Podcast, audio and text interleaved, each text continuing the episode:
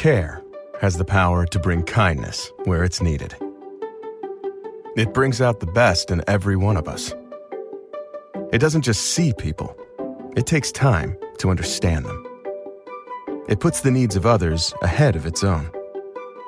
And when you start with care, you end up with a very different kind of bank. Truist. Truest Bank member FDIC.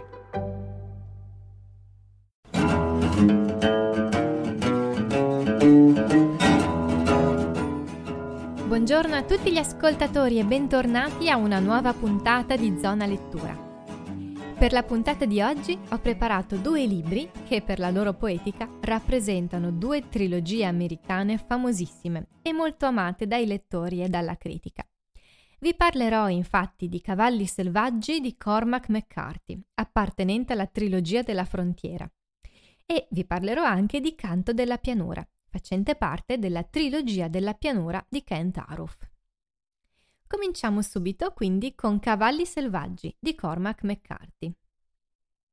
Einaudi ha raccolto le tre opere della trilogia della frontiera in un unico volume che comprende Cavalli selvaggi, Oltre il confine e Città della pianura. Io oggi vi presento il primo dei tre romanzi, pubblicato per la prima volta nel 1992 che, oltre al successo calcolato su 100.000 copie vendute, ha vinto anche il National Book Award e il National Book Critics Circle Award per la narrativa. Ambientato nel 1949, prima nel Texas e poi in Messico, il giovane rancher John Grady Cole rompe i legami con la sua famiglia e in sella al suo cavallo si dirige alla volta dell'Oest insieme al suo amico Rollins. In un viaggio che si rivela ben presto lungo e faticoso, incontrano e accolgono con loro un ragazzino di 13 anni, Blevins, indisciplinato e irrequieto, che si aggrega a loro accompagnandoli per un lungo tragitto.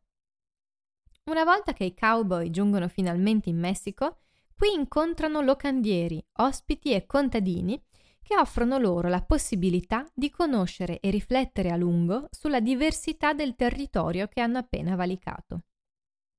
L'imperscrutabilità dei cittadini messicani, la loro diffidenza, la loro solidarietà, la loro amarezza sono tutte eloquenti caratteristiche che fanno da portavoce al malinconico sapore del selvaggio e della desolazione delle terre del sud. Al solito McCarthy narra di avventure vissute ai confini delle civiltà a noi note, non troppo distanti dalla nostra, ma con diversità strutturali e tradizionali in grado di colpirci con forza, grazie a scenari e a dialoghi profondi, e talvolta quasi impenetrabili. Il deserto, le montagne, i ranch in cui si muovono sono gli elementi che traducono silenziosamente in immagini la solitudine e l'abbandono che trasudano da ogni riga. Si tratta di un western meditativo in cui la realtà si abbatte dura e impietosa sui protagonisti, lasciando spazio a poco altro se non alla calma dei personaggi e al loro spessore. Quasi come nella strada, anche qui ritroviamo un mondo parzialmente cancellato dall'uomo, spoglio, in cui il progresso e la tecnologia sono i grandi assenti di questa storia. Tutta la vicenda si snoda lungo un mondo in cui il panorama si allarga e sfuma all'orizzonte, oltre lo sguardo al limite del comprensibile.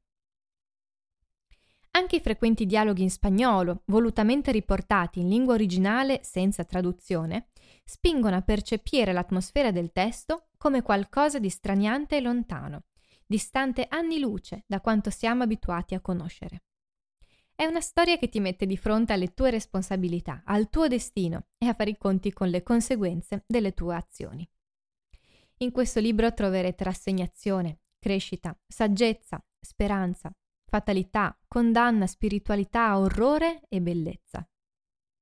È il libro di un gigante, struggente e decisamente consigliato. Passiamo invece ora al secondo titolo della puntata di oggi, cioè Canto della pianura di Kent Aruf. Si tratta del primo volume di una famosa, importante e bellissima trilogia, la trilogia della pianura. Gli altri due volumi sono intitolati Crepuscolo e Benedizione. La parola plain song in inglese, la traduzione di pianura da noi, ha diversi significati. Può voler dire canto piano, una forma di canto a cappella senza accompagnamento musicale, molto diffuso nel Medioevo in ambito ecclesiastico. Un esempio può essere il canto gregoriano. Il termine plain song in generale fa riferimento anche a qualsiasi tipo di brano semplice e sobrio. Ma oltre al riferimento musicale, plain song richiama anche le grandi pianure.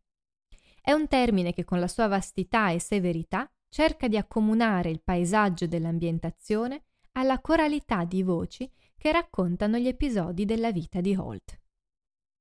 Tutti i romanzi della trilogia della pianura sono infatti ambientati a Holt, una piccola cittadina del Colorado non molto distante da Denver, che per molti versi assomiglia a Yuma, dove Aruf ha vissuto per lungo tempo. Qui le persone si conoscono tutte tra loro e la comunità è piccola e ristretta. I protagonisti sono persone che rappresentano tutte le fasi della vita, dalla giovane studentessa incinta e abbandonata dall'ex ragazzo ai due fratelli anziani che la accolgono in casa loro. Non mancano contadini, sceriffi e malviventi. Si percepisce subito una certa durezza nell'animo di molti degli abitanti di Holt. Sembrano persone smarrite, che hanno provato grandi dolori e che hanno dovuto affrontare abbandoni e fallimenti. Sono persone ordinarie e con molti difetti. Il senso di malinconia che pervade l'atmosfera del romanzo proviene anche dalle persone più vitali, sensibili e affettuose che sporadicamente appaiono nel corso della narrazione. Nessuna di queste persone se ne va mai da Holt. Rimangono tutti lì, ancorati alla piccola cittadina, limitati, quasi come se andarsene sia impensabile, del tutto privo di senso. I valori veri, degni di essere condivisi, sentono di ritrovarli tutti in questa piccola comunità. Si tratta di una narrazione molto semplice nello stile, che si muove soprattutto per sintesi e sottrazione. È un minimalismo stilistico che cerca di arrivare dritto al punto senza enfasi, metafore o virtuosismi.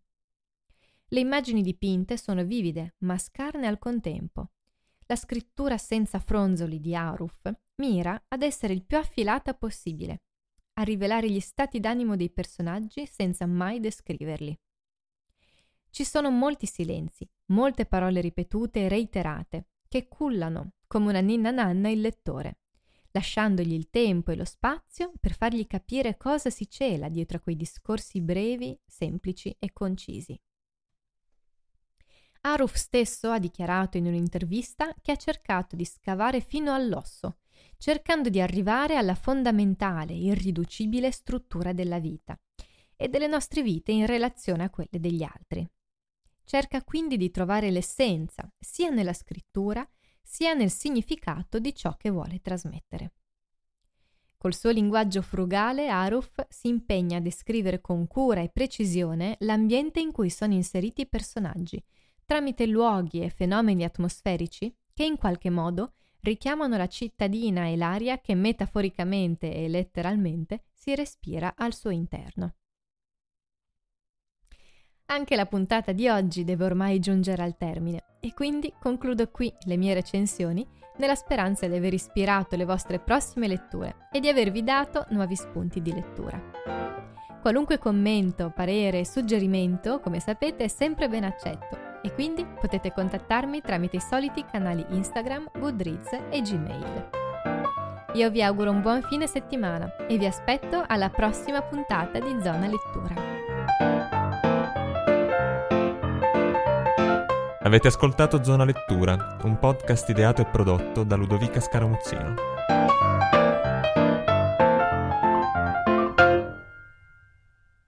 Fall is the season of gathering that brings us together with warmth and color. So whether it's a birthday, anniversary, or a special event, celebrate your friends and family with a gorgeous bouquet of roses from 1-800-Flowers.com. 1-800-Flowers makes it easy to brighten someone's day with 24 multicolored roses for just $39.99. To get 24 multicolored roses for just $39.99, visit 1-800-Flowers.com slash tune in. That's 1-800-Flowers.com slash tune in.